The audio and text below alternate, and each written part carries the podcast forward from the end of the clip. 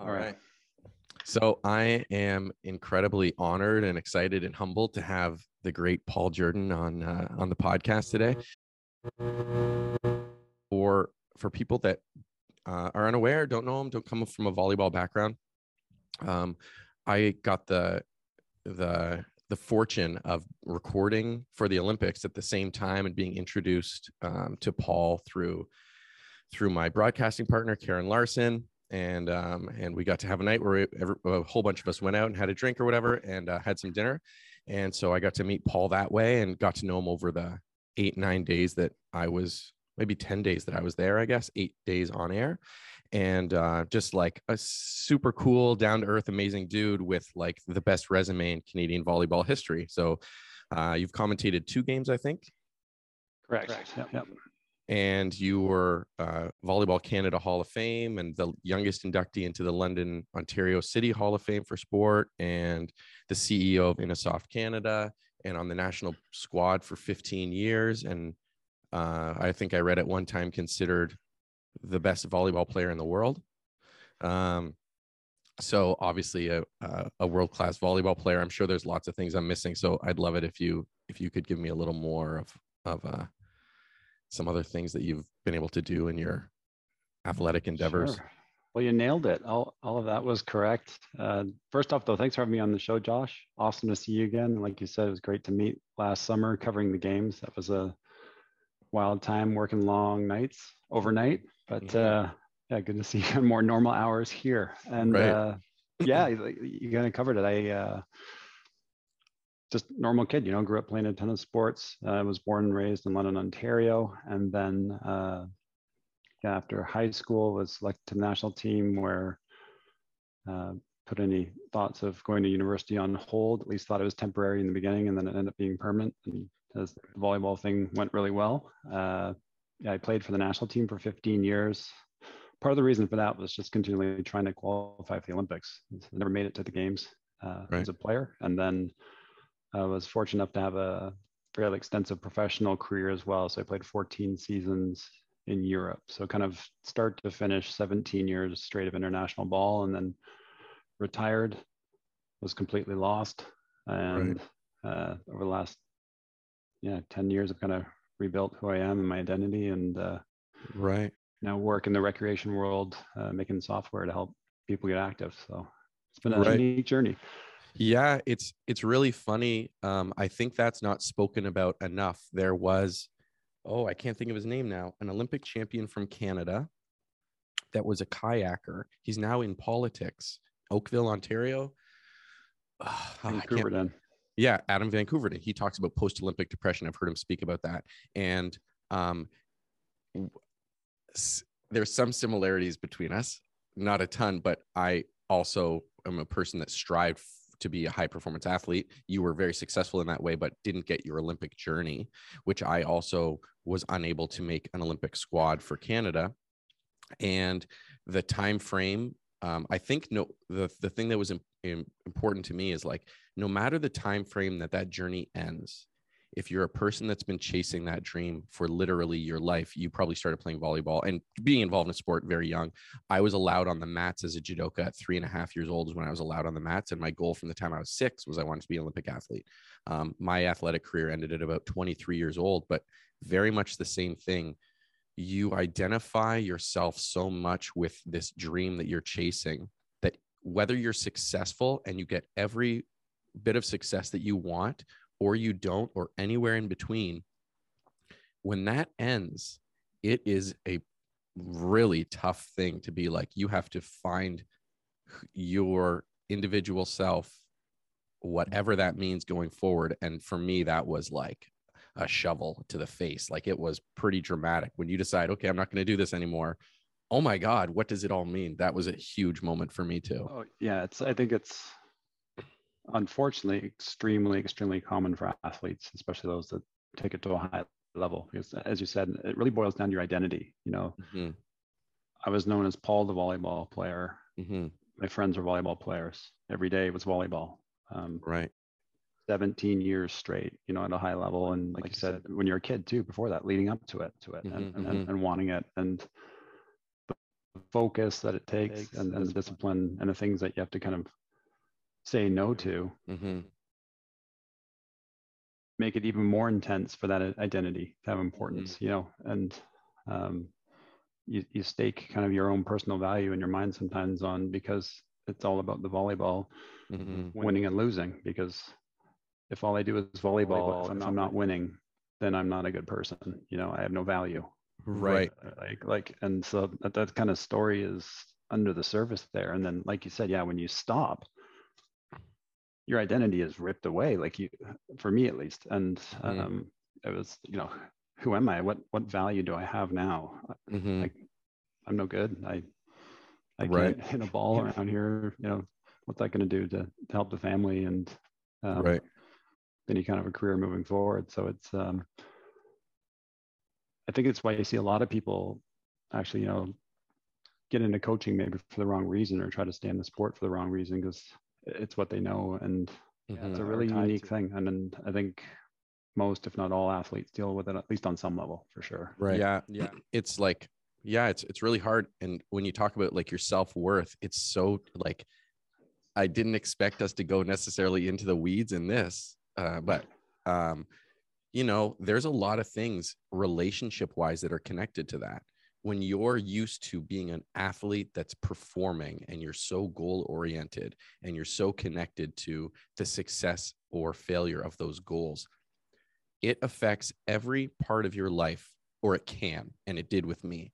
And so when you stop that, it's like, uh, I don't know how to, I, I, I know this might sound a little silly to some people or whatever, but like, am I worthy of someone's love now that I'm not doing what I did and I'm not 100%. working towards these achievements like that is me. So if i'm not doing that i'm i'm a shell of myself. That's not true. Like this is what we tell ourselves. That's obviously not true but we Yeah. get so much into the weeds that way that it's like you stop competing. You're like am i is should someone date me? Should someone give me that time of day? Should people like uh and that's for me to some degree i would say that's um that's a struggle that doesn't just turn off. We, we've been that way so long it's been 16 years since i've competed and a part of me still operates that way. I'm still incredibly goal oriented i'm still motivated that way in, in a sense like trying to earn that love and respect because it just becomes such a part of a personality trait i find. Yeah, it's you're you're really nailing it, I think, and you, you clearly get it. It's uh something Tony Robbins teaches on is like there's the human needs that he talks about is that we all have a need for significance. Mhm. We all have a need for certainty. Mhm. We also have a need for uncertainty. So if everything was the same every single day, right you know, we get bored. And Right. then we have a, a need for love and connection. Those are the kind of four basic one that he talks about. And then Right. beyond that, there's contribution and learning and growth. But um, kind of those four kind of fundamental building blocks. And if you think about us in sport, you know, we get a, so, so much significance from our sport. You know, you're the man on the mat. You're the professional. You know it. You're you've put in the 10,000 hours. You put in the 20,000 hours. You're an expert, you know? So you Right. get a ton of significance from that. Right. There's a ton of, you have a lot of control in that realm. And then you mm-hmm. have the uncertainty of competition. So it's super addictive. And then you Right. get connection as well, because you're connected to people um, and these tight bonds in the team with your coach, Right. with the people you train with. And so it's, you know, Tony says if you meet any three of those needs, it's an addictive activity. right And so it's a slam dunk for high performance sport. And so when it goes away, significance goes away, your certainty goes away. right a lot right of a lot of the love and connections that you have with teammates and that environment goes away. And then with it goes that whole identity and feeling of self. So it is, yeah, you have this fear of am I even lovable? Am I w- worth anything? And so right yeah, it was a huge process for me after retiring. You know, kind of just my wife described it as I was a shell of myself and Right. just this kind of walking zombie on autopilot for a couple of years, just just lost and not connecting with my kids. And it was just a continual work on on Mhm. myself, on my thoughts, um, getting out and learning new things and creating new things for me to understand that yeah, I can be more than this. I can flip Right. around. So it's but it's been a process, man. It's Right. it was it was a hell of a struggle for years, but Yeah, yeah. For me, I would say it's not necessarily a struggle now, but it, it's not gone either. It's like, you know i think anyone that deals with anything that they've gone through whatever that is uh i think that that that lingers has a lingering effect that sort of can hang on to some degree so that's that way for me it's like uh, another example to that point is the idea of becoming less goal oriented is really difficult for me. That's a really hard concept because so many things get weighed into it. So then when i'm so goal oriented part of it i think is that if i achieve some goal now no longer as an athlete i'm striving for that same feeling. It's that same hit. So it's Mhm. like um, i got this position where i got to commentate the olympics. And i didn't go into it thinking um, that it was more than that but it's this crazy high. You're you get to meet the people that you get to meet like yourself and karen larson and donovan bailey and my kids got to meet donovan bailey and you know a childhood hero. So you have this incredible high. And i think in sub subconscious way you think this will make you more whole like winning a tournament is going to make you more whole. And then after it's over you're nothing's different. It was a great experience. I had so much fun. I'm so happy with the people i got to meet. I, I enjoyed it thoroughly. But then you go home you know and you're just you at home again. It's your life didn't become so much significantly um different afterwards. And so i things like that still happen to me I This think. episode is brought to you by Matify, which produces beautiful yoga mats like my favorite one right here with the cork surfaces. I do yoga myself and I'm a huge fan of these mats. They ship anywhere in Canada and you can even have a discount if you use the promo code a fighting chance at checkout. Check them out. I love how you phrase that because it's it's got me thinking that the win here, uh, none of it's right or wrong. And like you said, like you said, you still have those feelings about thinking back past and that identity and that, like you mentioned, that drive to want to win all the time. Mhm, There's nothing wrong with that. It's not good or bad. But what's key or the nuance is knowing yourself to know why so that it's not controlling you. right It's fine for you to be like completely goal driven Mhm. if that's what you're actually choosing and not these identities and this this need Right. for significance or, or something is choosing it for you which is Right. what was happening when i was a player I, I i know that when i was a player i felt like i had to win to be worthy. And i know Right. now that i don't. I, I want to if i'm doing something i want to compete to win but if i don't win i know i'm a good person. I am lovable. I i bring Right. value. And right. that, that knowledge of knowing yourself allows you to take the control back. Right. And you know if that makes sense. Yeah totally. I think um you know i uh again not we expected to go this way but 30 was a tough birth year for me. Like when i turned 30 it felt like uh i didn't know myself and that yeah i look at everyone else and everyone else has their stuff together. Is sort of how it felt. Yeah. And i'm this i'm this recovering sports addict. trying to figure out my life still to some degree you know?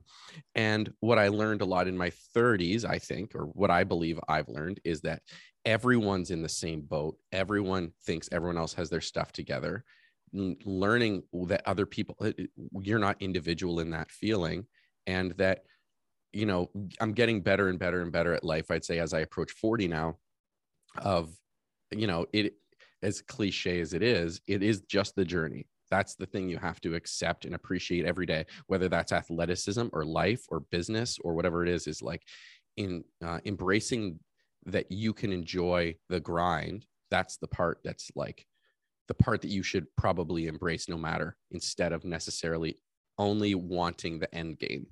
Oh that's so true. that's- like if you if you think about a big match that you won a big Mhm. fight that you won you know how long does that feeling last you Right, know, it's so I, I don't know. If, right. if it's something insane may, maybe longer than that but Mhm. that, that's such a tiny tiny part of your life. Right. All of the rest of it and the training and all that is like you said the journey and you've got to you got to love that. Your life can't be hinging on whether or not you achieve this goal or not. It's got to be Mhm. loving the process up to it and being able to separate from from that outcome to to you know just enjoy and, and be happy generally. Right, yeah. You train for four years you get sick right before the competition and you don't perform well and that is completely out of your control. And Right. is that going to define your life? Right right. Right Right. Does that make you a bad athlete? It doesn't. Yeah, none of that stuff is a can't. factor. It can't. Right. Who you are every day is, you know, like how you, I love that saying of how you do anything is how you do everything. Like, Mm, you know, right. that's that's that continual, you know, personal strive for excellence that you talk about. That that setting goals. That that's that's who you are, right. not the result. So you know, Right. Right. Yeah. Right. The getting less goal and not necessarily goal oriented, but those goals don't have to be the focus doesn't have to be what I like to call like the impossible goals. The impossible goals being an Olympian, the impossible goals being the best volleyball player in the world. The goals that we set can be small daily goals and achieving those daily goals give removes a lot of anxiety for me personally like i really love checklists so it's like oh i have this stuff to do for work i have to record a podcast with yourself and feel prepared and all that it's like there's anxiety to all those little things and you start just checking them off and those things every day is like enjoying like hey today i made sure i went for my run or I'm or i made my coffee instead of buying it. Like those little as small as that is is like those little goals are what you know sort of bring me the joy in the day and when it becomes those achievable daily goals it's it's like the japanese expression kaizen small improvements every day lead to Yeah. over time right? And so it's like if i do those things every day those other things will happen. But thinking thinking that marriage is the wedding day right that's sort of the equivalent Oh yeah. Perfect It's example. not. Yeah. And those Right. little things that you're talking about, those are the things that you're keeping your word to yourself, Mhm. which makes you love yourself more, believe in yourself more, gives you more self-confidence.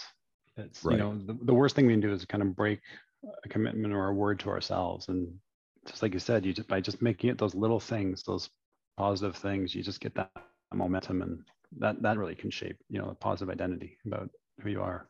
right, Yeah, Yeah. The, the other thing that I found is in modern times, it's really, really hard. There's so many distractions. There's probably literally always been, and anyone can make a distraction for things, right? But it's not always that life so now is so much more challenging than it's ever been. It's just different in some ways. But the other thing that I find is um, finding an ability to be present is really is a really powerful tool for me because it's again i think connected to that is it's easy to not be present when my goal is in four years i want to have a house for a million dollars or whatever that is right? If if if that's what you're thinking about all the time you get lost in the journey you're distracted by it. And so what i've found is finding um finding things that make me really be present. So sometimes i do yoga. Another thing that i find really meditative like that is actually cooking because if i'm cooking something and i want to make something that's really difficult like a couple months ago i made french croissants for the first time. It's a long process and if i'm not paying attention i'm not i'm not going to end up with a croissant in the end. But it really makes me like as weird as that seems in a way uh, it really makes me be present to challenge myself by making things i've never made in the kitchen before and when we do things that are not necessarily challenging in any way on our daily lives it's so easy to pick up our phone and scroll or and i'm not saying that all of that's all bad either but for me personally i find like being present is not necessarily easy for me as a person that gets a little scrambled and excited about many things. And so finding processes to be present or really good conversation is another way that i love being present. I'm i i just enjoy having conversations with people that those moments are things that i really cherish now i guess Yeah, I, I agree with all that. And it's uh, having got five kids through a blended family from ages 11 to 22 now. And I've seen it, you know, at various times, especially with social media and phones, but just um, the extra work it takes to make sure that you're connecting, even with just your kids, you know, Right. um, to, to get devices away, to get everyone down together for a meal, um, Mhm. massive dividends though. And I was, as you were saying about staying present and cooking the croissant, another thing that popped in my head too is you think about, you know, when you're under the bar and you're squatting or, you, or you're benching or you've got a Right. weight in your hand, you're present. Because if, if you're yeah. not, you're getting hurt, right? Or when you're Right. on the mat, you are a hundred percent present, which is kind of one of the cool things about sport and why I think relationships are so strong in it. Because when you're really working with a teammate or a training partner or sparring or whatever it is, you you're connected. Like you're right there. There are no distractions. right And saying that kind of popped in my head, making me think, of, yeah, it is. It's a unique environment to keep you present. right yeah it's and and and you're so seduced by it in whatever ways like i think sport has a massively powerful social aspect almost all of my best friends are judoka.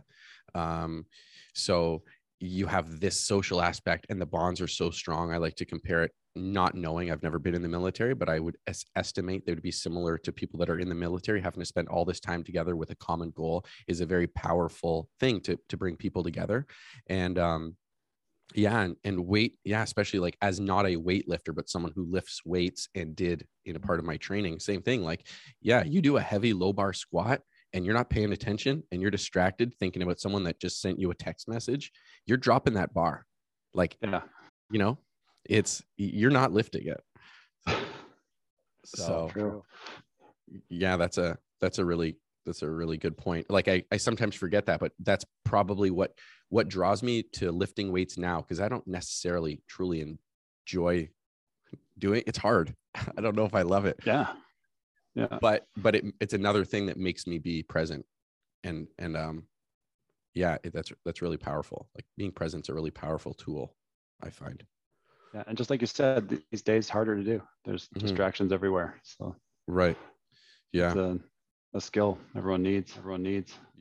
yeah whatever your niche is i mean a lot of people do it with running or up here in northwest territories there's a lot of um, cross country skiing because we've got snow forever uh, so yeah it's like maybe it's taking in maybe it's taking in nature or maybe it's playing your sport or maybe it's both those things or you know checking in to be present regularly um, yeah there's lots of there's lots of ways to do it and know that there is like a method or a model that that you will probably that you can enjoy you know you're not limited to one thing it might be many things Right. um Yeah.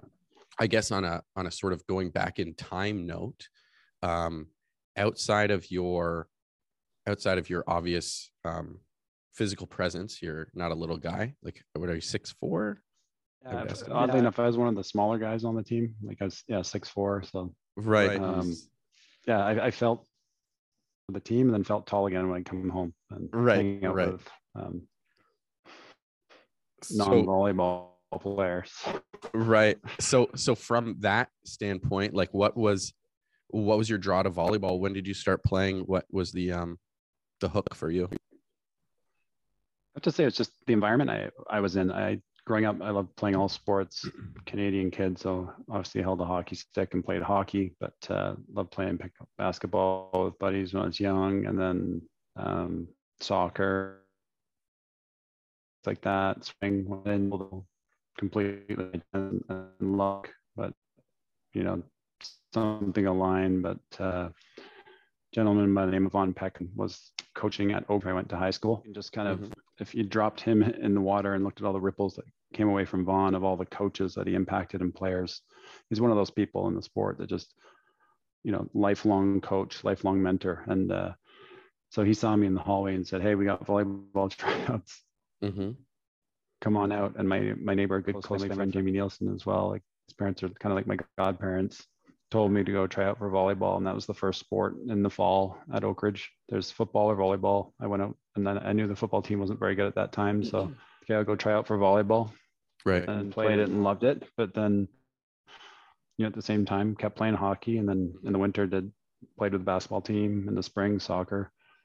Um, swam with the swim team, and just kept doing all sports and loved it. But uh, started club volleyball in grade nine, or maybe it's grade ten even. Um, just no grade loving and excelling at it, and I'd say by grade eleven, I had to start kind of weaning off sports because volleyball was really becoming my thing. But right the uh, yeah, it- the initial draw was just wanting to do something and, and play. And I think the other big um, took us to see the national team play. So had we not done that, Mhm. had I not been exposed to actually seeing it in person and seeing just how high the game was played and the, power and the speed, like, it was mind blowing as grade nine to see this on Right. TV. You don't, you know, maybe when the Olympics are on, but if you're Right. not looking for it, you're not going to find it. Um, I mean, it's completely different now. If you want to watch volleyball, you can see it online everywhere. But uh, Mm-hmm. Right. you back in those days, you know,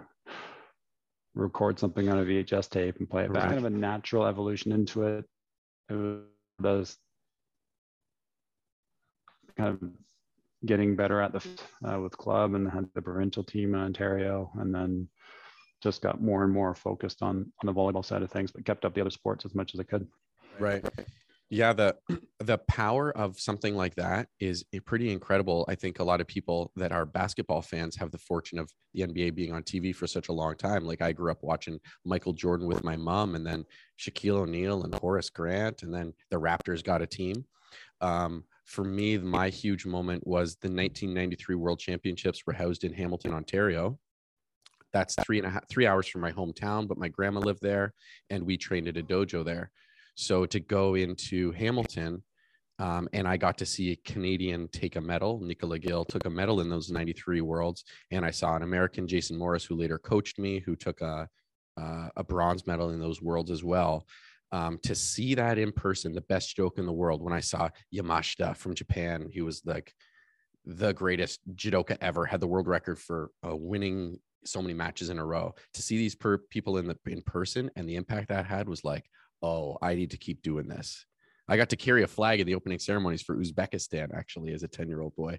Um, so it was like so epic. Like that moment, I will never lose that memory. Um, you know, I, it's like it's burned in there still to this day. And that had a really powerful impact on me, which goes to like the idea of housing these massive international competitions in Canada can have can have a really powerful effect on everyone that gets to witness it.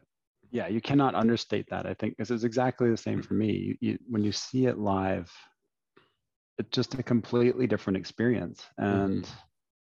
yeah, you can see the big four on TV anytime in North America. And, you know, so you know football, you know baseball, mm-hmm. all these other sports that are out there that are so great that you've got it. somebody's got to make the effort. It, it's like somebody needs to know to take you who like you know who took you to that event? It's like vaughn took our team to this event. You know right. you need somebody like that who that next generation to expose the up and coming kids right. Somebody like that who that next generation to expose the up and coming kids right. what's out there and what's possible and, and what these things are. Because if you just watch mainstream media you're going to be spoon fed the same stuff. And mm-hmm there's so many other options out there. And that's something that i really loved about being in europe. Um, i lived in france for different periods of time and they got a sport newspaper there called l'équipe mm-hmm. and the coolest thing about l'équipe is that yes the first page or two are always covering soccer or football they call it over there in there you're reading about track and field. You're reading about rugby. You're reading about just fencing volleyball, all these different sports, and that exposure to it's the exposure. It's that you know, right. it's just so important. So any chance that you know Canada has or a city has to host some kind of an international tournament, you know, you hope they got to jump on it. It always seems to be a dollars thing. Obviously, mm-hmm. it's got to you know make money or break even or whatnot. But it's just so valuable for for the kids to see that stuff. Right yeah and and it can it's the other thing that's powerful about that is um, i'm sure you feel the same way is the goal is not that everyone that sees it and all people and all people that are involved in sport need to want to or should become high performance athletes. That's not the case at all. But but being involved in things for the same not everyone needs to stay fit later in life by lifting weights it might be by playing hockey it might be by playing basketball it might be by playing soccer it might be by running. But um, getting involved in a sport at a young age and knowing that being physically active and healthy is a really important necessity in life to have a long healthy life. It makes us present it removes anxiety it releases positive endorphins it keeps you physically active um, there's studies on once your vo2 max hits a certain amount how it directly correlates to life expectancy. So these are really like important things. So when you see something like that yeah maybe you don't ever want to become a high performance athlete that's great. But maybe now in yellowknife we have a really strong um, extracurricular volleyball team thing here. Like there's a lot of volleyball. I meet people all the time and they they're all playing volleyball. Sadly, I my schedule doesn't really work for it, but you know, people in their 30s playing volleyball for fun to stay physically active. That's that's awesome. So I think it has an effect not just on the high performance kids, but it also has an effect on like this is helps people live healthier, stronger, and connected lives. Those social sports in your 30s still create those same strong bonds. Like a lot of people, their best friends are the people they play volleyball with in Yellowknife. so true. And like you said, it's one high performance because, you know, if you look at the numbers, that's not happening. So right, you've got to be. So many things need to happen for you to get to the highest levels of sport. But it's it's exactly what you said. It's a life skill. It's being able to keep mm-hmm. your body able to move and function to live a long and healthy life. And you know, it's what's like the number one and two things for you know treating or preventing any disease. It's physical activity and, and nutrition. Right. Teaches you the whole physical side of it. And you get all those spin-off benefits, like you're saying, socially and mentally, that are just can't be beat.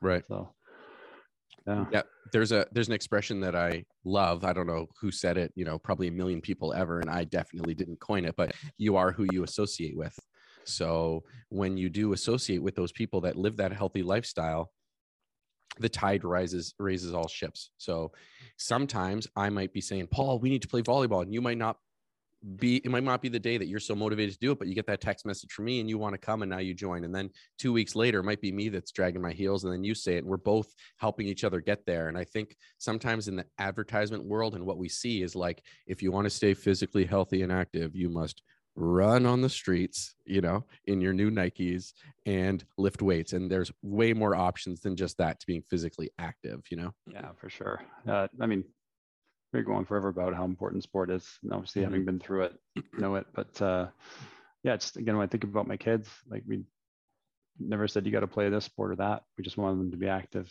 enjoy that mm-hmm. team environment, the social aspect, and um, learn that life skill of taking care of their body. Uh, right. You only get one. Yeah. I have one that's interesting. My children are younger, so they're seven and four, but uh, I'm cognizant of it and I don't want to be that person. But so the idea of my kids becoming judoka and competitive, it's hard not to say that there's not a small part of me that loves the idea of it. But I I know that that's a, a slippery slope and I'm not going to push my kids towards it. But as a as a father of five, do you ever feel that, or have you ever felt this inkling similar to myself as a father of like, you know, would be pretty cool if my kids, if one of them. Oh yeah, yeah, yeah. It's it's such a funny. I'd be lying. I'd be lying if I I said I, I didn't. Right. Um, and and part of it it's it's because it's what I know. So, right. If that's the route they wanted to go, I feel mm-hmm. like I could help them the most. You know, right. Give them pointers. Actually, be able to give them technical feedback or, or whatnot. And, um, but yeah, it's, it's interesting. One of the kids so far played volleyball. as when my oldest son, and he was not competitive. Like he played club, but you know, when the season was done, he wasn't. Mm-hmm. Yeah, for sure. I think having grown up in a sport, you'd want your kids to do it. It might be cool just to see what they could do. Right. But yeah, uh, yeah, like I said, I'd be lying if I, if I didn't want that. Um, still have one more shot. The youngest daughter, she's 11. She could still get into it. Right, right. We'll yeah, see. it's funny. It's funny. The one part that I hadn't really thought about, which I think is so, it's funny. Sometimes the most obvious answers are the ones that slip past us. You know what I mean? Um, mm-hmm. So the aspect that you said where you're like, I would love them to do it because as their father, um, I could help them. And that's the part like I sort of see it in this oh it's a connection to me thing but yeah it's like as a father you want to do whatever you can to help your kids succeed. So if you are good in an aspect or or um, passionate about something and you have a knowledge base in it then you're obviously going to steer them towards that because you can help facilitate their learning and and maybe do things that you didn't do right or would have done differently. And i never really thought about that little part of it i guess is that i feel like i could help them.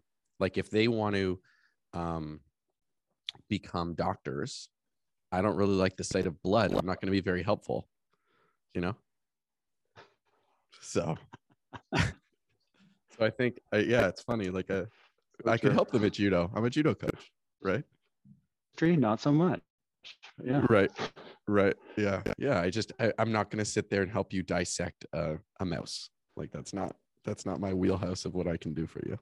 Um, so one other area that I find um, uh, fascinating in sport in general as like a base as a sports fan and i always love watching sport at any level is the different types of strategizing that goes into play And so I played a little volleyball. I was uh, when I started high school, I was four foot eleven, and uh, I was five seven when I graduated high school, and I'm a gigantic five nine now. So um, not the typical star volleyball player, but I did play some, and uh, a great sport. I love it. But I, it's interesting to me is learning like how much time you would have put into as a team into the strategy specific. Is there there i would guess there's plays set plays sort of uh, in volleyball like how much of your training time outside of uh, just striking the ball and and exercising you guys would do? Yeah it's a great question and definitely the further you go in the game the more there is of it and the more important it becomes. So um, in the professional season, you're playing every weekend in, in league matches. In the middle of the week, there might be European Cup games, but in a general week, yeah, you'd be watching video of your opponent to identify certain trends that their offense has or that their defense has, and um, trying to just understand tweaks that we're going to make as a team to compensate or to adjust to things that they do well.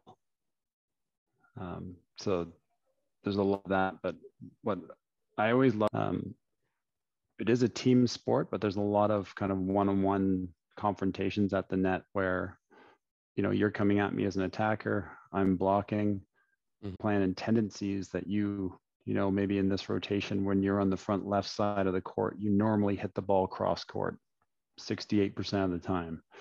And other times you're going line or you like to hit it high off my hands or you know like knowing you as an attacker and then right right it's this this game of um, i loved it because i would remember almost every attack from a match that each time we went against each other mm. and what were you trying to do and what did you do in that situation and the last time i played you mm-hmm. and i mean i'm sure it's the same for you as as a when you're on the mat of you know you must study your opponents like right. crazy. And um, um, the cool thing then is relating. There's that kind of mini battle going on, but then I also have supportive teammates. And so the big thing in volleyball is the communication mm-hmm. of you know, okay, I'm feeling this or I'm seeing this happening, and letting the guy behind me know so that he can adjust his position based on where I'm going to maybe move my hands and leave an opening for you. Right. So he's ready for that other shot and quickly. Um, and um, so you, you go into a game definitely with a lot of preparation and a mm-hmm. game plan and you know you stick to it but then the best teams i was on were just continually talking and adjusting right. what are we seeing are, are they doing what we thought they would do in the first part of this set um, mm-hmm. you know this guy's not playing well let's shift and focus on these guys and just it's this continual thing on the defensive side on the offensive side one on one and then in relation to your teammates. So it's a very cool environment and, and super important. And the more you can, where the training pays off is that you the rap about move or how to block it up and freeze your mind up to more. And that's the real key is being able to see and see what's happening and not be right. thinking about what you're actually doing. Like, right. Um, you know, you should be able to like back off the net to your defensive position with your eyes closed. You've done it so many times and be in the right spot so that you can actually back off and take in the information and then make the right decision. Right. So, yeah, does, that, even, does that answer your question? Does that make sense? Yeah, no, totally. It it leads me to like a number of areas that I'm interested in, and it also reminds me that I saw this. Um, I don't remember where I saw it, but it was talking about high performance athletes compared to quality athletes, people that play and are good, and high performance national team members. And one specific reference was volleyball. But I don't know, you know, our brains are funny things, so things sort of just come in. And I remember seeing this thing, and they said, everyone's playing the game and everyone has the game happening really quickly. And it's not necessarily that you're lacking decisiveness between high performance and lower performance. It was recognition of the scenario very quickly. So they would put a picture up from someone that's a high performance athlete and someone who's a good club player. And it would be a picture of the volleyball court. And you'd see where all the players are and the ball is. And they would put the picture up like for this period of time, like a snap second. And a high performance volleyball player like yourself that snap second, you'd be like, you would know exactly what's happening from this snap image of what things are in the court. Where someone that hasn't played as long, they wouldn't recognize it as quickly. So we might internalize that or portray that as someone's lacking decisiveness. But really, what they're lacking is recognition as to what's happening in the game. Whereas yourself, you would see that and go, this person's going here to go to this position for this strike, and this person's setting here. You'd you recognize that so quickly and hint, sort of like a baseball player recognizing the type of pitch is coming by that snap moment of the spin rate of the ball. Same idea. And I was like, that's pretty cool. Like that's an interesting aspect is learning to recognize things more so than thinking you're you're incapable of of acting quickly. It's not whether or not you can act quickly. Yeah, it's yeah, it's the it's that pattern recognition that the experience right. brings. And yeah, I um, there's an amazing book called Range by uh, David Epstein. Oh, uh, I like his writing. In the beginning of the book, um, it's parent, comparing Federer and, and, Tiger Woods and their upbringing, and um, it's a book about do you specialize or not? And the uh, the thing that you just reminded me of it is almost identical kind of example where he's saying that um, they did a study where they had chess players. A truck would drive by with an image on the board of a, of a chess match. Mm-hmm. And the mm-hmm. chess player could just automatically lay out all the pieces on the board identically. Right. Was is that when they had a truck go by or flash by with the pieces in an in, irregular in a situation that would not occur in a game, mm-hmm. just kind of shuffled. They right. couldn't do it. Huh. Because it's not part right. of. I haven't seen that happen.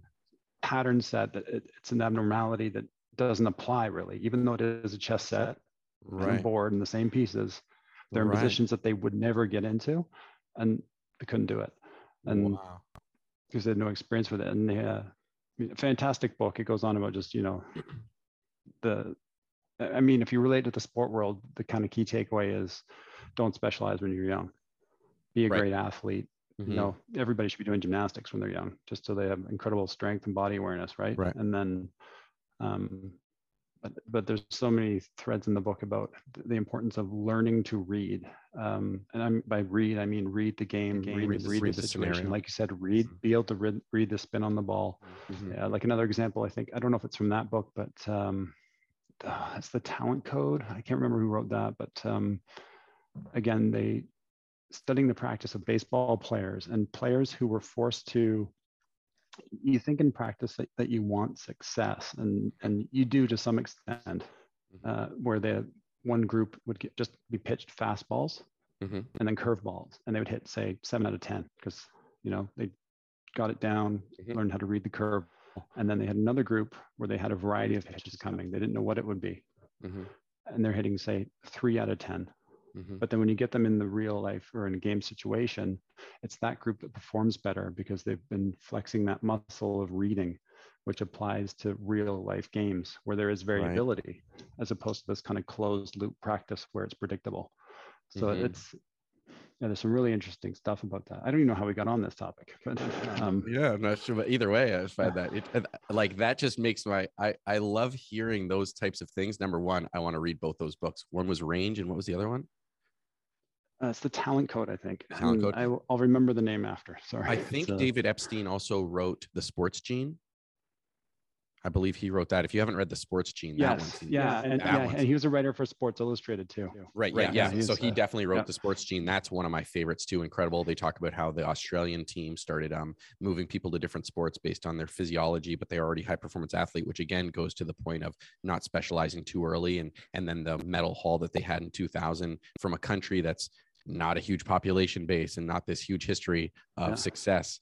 Um, another one that I really, really love that I like the idea of, of helping people to think critically and thinking critically myself. Another one that I loved was everyone's read or heard of or seen the movie from Moneyball, but there's one called Big Data Baseball, which is about the Pittsburgh Pirates ending their long playoff drought.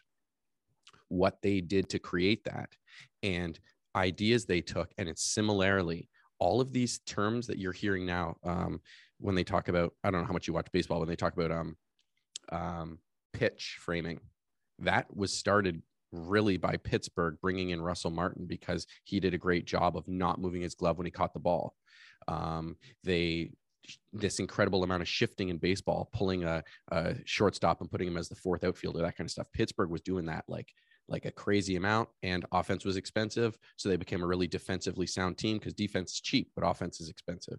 Um, that's a that's another great one but those are two that that i want to add to my list for sure because um, yeah.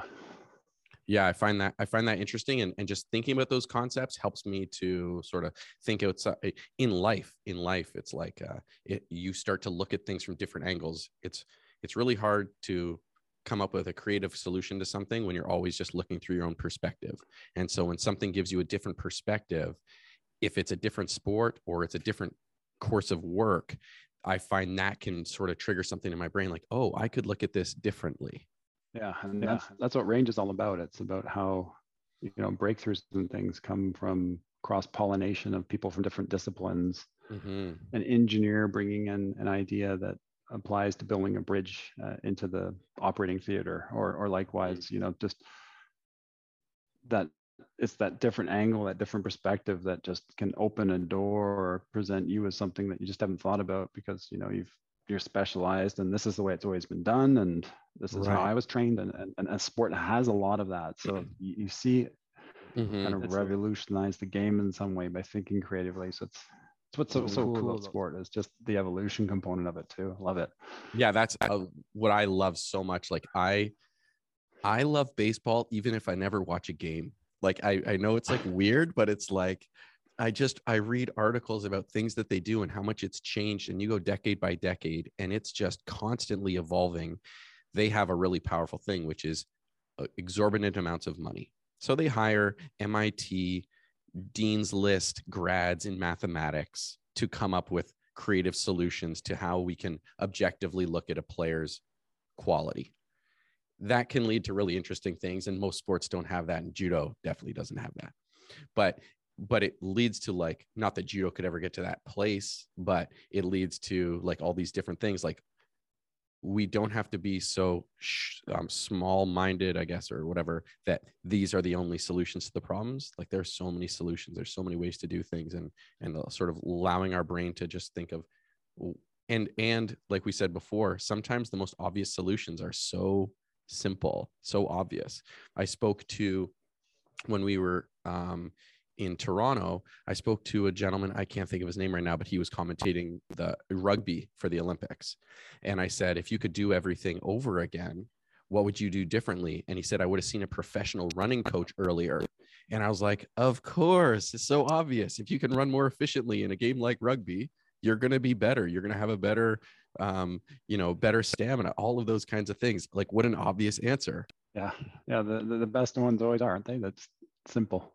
Mm-hmm yeah so i guess to that point um, if you were to re-navigate your career not that you live life with a regret on what your career was or anything like that but if you think if there was a way that you could have made maybe your learning curve or your playing career more efficient that you maybe would have been able to make some little gains is there anything you're like this would have been good to know when i was younger or this is something i would have trained more oh wow. Uh the easy one that jumps out to mind first was just um, later in my career um, had a much greater understanding and, and, thanks to my wife who was our strength coach at the time too she was a strength coach for the national volleyball teams for eight years and ran the national sports center in manitoba for strength and conditioning but she did so much with me on um, just working with my nervous system mm-hmm. and foot speed and mm-hmm. um, because I'm naturally, I would say, relative to everyone I was playing with, slower feet. Mm-hmm. Um, and so, the, you know, just the things that she did to identify that and help me just be quicker on my feet and also um, just doing unique things I never would have thought of that helped me perform. Um, would have loved to had that sooner in my career because I feel like it's the back half of the career that I got it, but also helped extend my career. But um, yeah, like for example, we had one time we were in the, the final four of a European Cup in Turkey, uh, super tough semifinal, which we won. You know, late in the season, you're exhausted. She got me up on the day of the final and had just ran me through a really light um, nervous system wake up footwork pattern and stuff and then just never would have done it like my instinct eight years before that or whatever would have been yep just gonna lay in and rest and do nothing until Mhm. you know our, our regular kind of pre-game stuff but Mhm. you know her understanding where my nervous system was at what i needed to kind of just get the most out of it later in the Right. day Right. going through that match went great but um just little things like that physically would would love to tell my younger self and then i think in terms of skills and- learning the game i think i would have just um i guess the biggest one would be to just start and again learn this later but I wish i knew it sooner of in practice starting just with the things more often that i wasn't good at working on weaknesses first Right. because you know you walk into the gym if you're a basketball player you know most players go in and start shooting from where they Like. like to shoot from their spot instead Mhm. of you know starting where you're not good at and just and just Mhm. you know prioritize with that weakness a little more Mm-hmm. um, i think that would have just um, accelerated development even more like i did you know had great coaches all the way through who would point these things out and get me to work on these things but Mhm. just personally thinking about that more often and getting in and getting better at it so again later on in my career first thing I do in practice, I go and get one of the assistant coaches just to, to help me with some defense stuff because I was a weaker defensive player. Offensive side was great, but defense relatively again to the other skills not as good. So Right. would address that. Um, just that, did- that I did basic understanding as a younger player. I think of yeah, work on those weaknesses, get get after those because those are what your opponent are going to be going after. Right. Yeah. you know, the so. yeah the thing that i like to tell guys sometimes or, or think about or i wish i did as well is um put yourself in the uncomfortable situations until they become comfortable because those situations are inevitable and if you feel uncomfortable in them you're not going to perform right yeah I love that. yeah, that's a great way to frame it because um, yeah, you're only as strong as your weakest link, really. Um, Right. Earlier with all the scouting that's going on and Right. literally knowing that you hit 72% of your swings from that position in this rough angle, know what Mhm, you're good right. at, they know what you're not as good at, right. And when it comes down to it, when everybody's playing well, those are the little things that that can make the difference. right And, right. And um, and and from a from when you're working on an individual skill targeting those uncomfortable situations. And then the the second thing that i think we're both going towards as well is when we're scrimmaging in practice the goal of scrimmaging or in judo sparring uh, in practice the goal it's so easy because we're all so hyper competitive to be, even be in that position. It's so easy to play that game to win. And a in practice scrimmage is to develop the skills and develop as a player. You played more scrimmages than than matches in tournaments than you can probably imagine. And we often do that with the idea of winning those. The winning or losing of those is beyond inconsequential. And i think for me it's like trying to frame it that it doesn't matter if i win this round of randori it's that i'm working towards this goal of developing as a skill. And it's so easy once you get into the game moment to just play the game which then you're going to lean on your skills where you're where you're more proficient.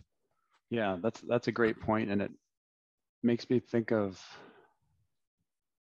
something I think that really helped me was uh, exactly that with a scrimmage was being less worried about the outcome. Obviously, I was playing to win because you do need to play to win and find a way to figure out to win. There's so many variables on the court of you, you've got to solve problems and get the right solution um, based on who plays the first contact. All of a sudden, your setter's on the ground, so somebody else has to set.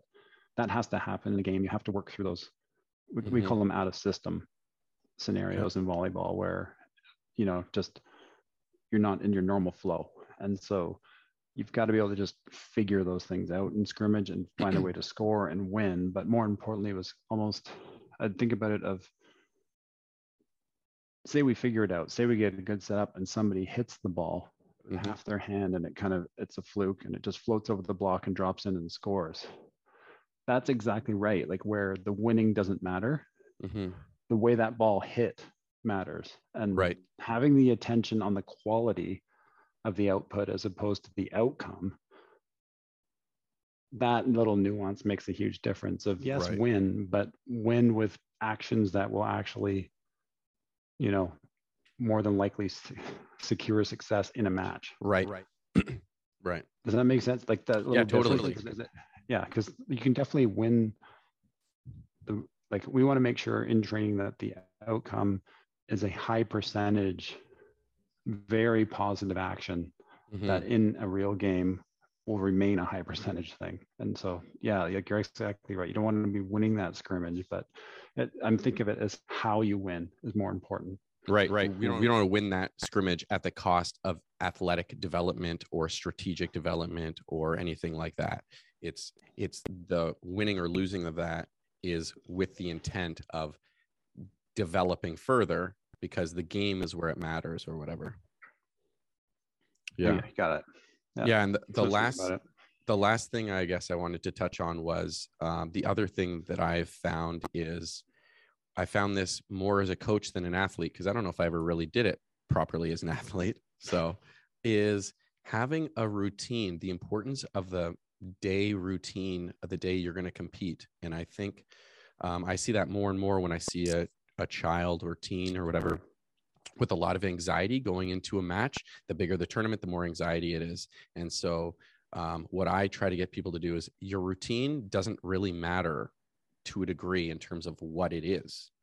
Um, but having a routine, sort of like I like to eat this for breakfast. I know that I'm not going to have an upset stomach if I eat. A, if I decide to have a pancakes with a lot of maple syrup on the day of a big match, that might not sit well. So what you eat, just finding your process the day that you're going to compete, so that you are in the most relaxed place you can be. The day of a event is stressful enough so having as many controllable things controlled in a sense that this is what i do it's a subconscious. I listen to you know acdc before i play i eat toast with peanut butter whatever that is. I do 17 jumps um, is uh, that i found is like having the importance you know it gets funny in terms of like you know there's movies making fun of athletes you know i i uh i didn't he didn't watch his draw strap because he liked flies or whatever from this ridiculous baseball movie but it's like uh uh, having having this routine that you know this is just what I go through, I think can be really really good for um, anxiety. So I don't know if you had a process or if that was something that you looked at import as an important part. Oh, it's a great question. I feel like for me because it was huge. It was paramount for what I was doing. So, um, the most simple example, uh, and we were talking about kind of just the flow of a game, but in volleyball, the only kind of co- closed loop motor skill pattern where it's the same every time is the serve. Right. So, like a free throw shot, like swinging the golf club, or you know, like it's you're doing the same setup. You have complete control over that situation. You have eight seconds. You know, the court is always the same size, and that's always the same height. You've got it's the same. So a routine there is just an absolute must. So goes without saying. So that's that's kind of like the playing example of routine. But what you're talking about is something I think that I was really good at. And and in what I the way I think of it is that it was almost like I was always running to a point, just experimenting and being super aware of my routine. So like you touched on the food, mm-hmm. like would never, ever, ever think about eating something I haven't had before on the day of a game or Mhm. close to a practice. There's Mhm. never there's risk there. Like you said, you could eat something, you have an upset stomach.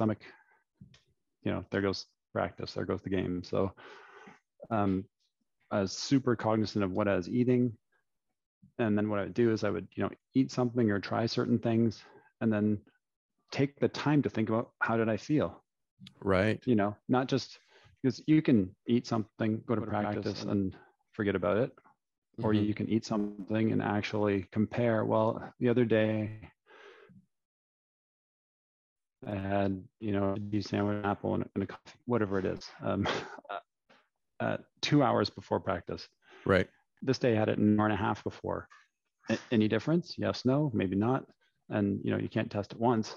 So Right. I was doing this throughout my career, so that by, you know, 12 years in, 13 years in, it was pretty locked down. Like I, I really knew, and where it became really important too, and alluded to around the footwork stuff uh, with my wife, and was around the types of lifts that I would have um, how many hours or days before the game, and all those sorts of things to really just continually be being aware of how I was reacting to those different stimuluses mm-hmm. of either working out, of eating, of sleeping, of where the nap is in terms of before the game, mm-hmm. to and, you know put me in the best possible chance to perform. Right. right. elim- eliminate those kinds of things. So it's super super important. But on the flip side too, just having played so long, I also know that the best laid plans can be chucked out the window. Mm-hmm. I had a teammate who literally got locked in the bathroom of the hotel. The lock broke. We are going to play the Dutch national team. My God. And we could not get him out of the bathroom. Wow. So there goes the plan, right? Right. But, you know, like th- these crazy things happen. Right, right. All kinds of things can throw you off. So you have to, as much as I need it, that's that's I guess what it is, is that I had a plan. Mm-hmm. I, I knew what I needed and I also was aware that sometimes it got threw off. Mm-hmm. And so I would, again, just think about, okay, the plan went out the window. What worked there? What didn't? What, mm-hmm. didn't? what could I, mm-hmm. what could I maybe change next time this comes up or something similar? Right. And, and it, so are, are, has our warm up been cut short 30 minutes or now do we have to sit an extra two hours before the game starts because of the mm-hmm. delay of a match before us? Right. And what I just ate, now I ate at the wrong time, but I'm just like, no, okay. So if I eat at the wrong time, I know if I have a banana 30 mm-hmm. minutes later, then I feel the same. Continual experiment that you run on yourself if you're mm-hmm. willing to look at it. And uh, I think for important, just really, really trying to understand my body and how it felt from various things, what, what felt best after games, how much right. stretching, what to stretch, what to leave alone, you know, mm-hmm. and you're continually learning and your body changes, but I think you got to be willing to put in that work if you want to really get the most out of yourself. Right. right. The yeah, the one thing that I love that you mentioned was the other aspects, like um, objectively looking at performance in sport can be really hard sometimes, especially if it's not a specific sport. Like you know you and hard to get those statistics in short time frame but measurable items leading in can be really beneficial. How much weight you're lifting is very measurable. How many hours of sleep you're getting a night, how many naps you're taking. Are you taking naps? How long is the nap for? How many grams of protein or carbohydrates or whatever? Knowing those yeah. things that are measurable and being able to measure them can get you really clo- close to an objective um, goal or understanding of where you're at. Whereas, like, did I perform well today in volleyball? Yeah, you might have a good sense of it, but it's hard to um, things aren't always so clear and crisp. So the things that right. we can make clear um, and are controllable can really help you narrow in. When I eat this much protein and I eat this and I've done these lifts, then I know that I'll feel good because I have yeah. many times before. Yeah. Right. Yeah. And, right. and, and, and, there is that fine line because you see, there's all a hundred stories like you mentioned the jock strap whatever but right sometimes those things become superstition that right. That's you, you don't want player, that. like like this has to happen or yeah and right. Tying their performance to something that that being said like i still certain things i would always do that didn't matter. I don't know you know? Right. Right. Just right. Yeah like if you lose you your favorite pair of socks coming out on the mat or uh, I, I I get, yeah, actually, I'm not necessarily superstitions, but I had one thing that was a, a funny thing that I used to do is um, dealing with anxiety. For some reason, having your grip on an, on someone's uniform, their judo gi, having the grip on it is the match, right? You have your grip on someone and you're trying to throw them. And so leading up to the match, you're standing on the sideline waiting. That's where the anxiety is building up. You're about to perform, and not having a grip of the judo gi is like, I'm not doing it yet. So what I would do sometimes, this might seem a little weird, is one is sometimes I'd grab my own gi and hold it because it feels like I'm closer to the match. I'm holding a gi. Or if someone was standing beside me, I would just hold on to their uniform. And it felt like the anxiety would sort of flow out of me into it because Love I'm basically yeah. doing a match and it looked it probably looked weird at times. It's like you know, kind of like holding your friend's hand, but I'd just be holding onto some part of the uniform. And it just melt me, made me feel like I'm that much closer to actually doing it. And once the bell starts and you've done the sport your whole life, that's not the anxiety mostly goes away. There might be the very beginning Yes. before the first exchange, but once you're doing it, this is what I do. This is my natural element. It's Yeah. leading to that element. Yeah, you're and- present. Yeah. yeah, But but you're leading in, you're thinking ahead, you're thinking about, you're not present in that sense. Yeah. I love that Right. gripping thing. That makes so much sense to me. yeah, it was, it was like a really, it- yeah, I would just hold it or I'd hold someone else's. And I said, I remember on multiple occasions saying to someone, Can you stand right here? And they're like, well, I'm just going to hold on to your gi. I know it's weird, but and don't make this awkward. You know, I know we just met, met, Yeah, yeah, yeah, yeah. It's fine. It's fine. Uh, it's fine, fine, Thomas. whatever your name is. Let me just hold on to your and and people were pretty cool about it. You know, like athletes were all weirdos. So uh, so mostly, I, I never had anyone be like, no, that's weird. Uh, that never happened. So, but yeah, that would it was. It, uh, I would almost. It was almost like I could almost see it. It's like I could almost see the stress and anxiety sort of leaving my body. Not fully. I mean, you're always going to have some butterflies, but that was something that I found like was a weird little little quirk, little picadillo. It's a good one. It's a good one. Yeah. So I, guess, on that note, uh, it was awesome to have you on. It was so great to have a conversation again and just see you as as a as a friend to have a chat. But uh, I think there's like so much that I personally uh, can take away from the conversation. I, I really enjoyed it. Gee, Josh, thanks for having me on. And uh, I know we kind of dove into the heavy stuff right there out of the gate with identity, but uh, right. I think I think it's really important to talk about and share. And uh, Right. this, I love how you think about sport, and um, I think we're both just fired up by it. There's so many great benefits to it. Right. So if kids are out there listening, get out and try things. Get out Yeah. there and uh, get active. And uh, again, thanks for having me on the show. It's been a lot of fun. Yeah. Thank you.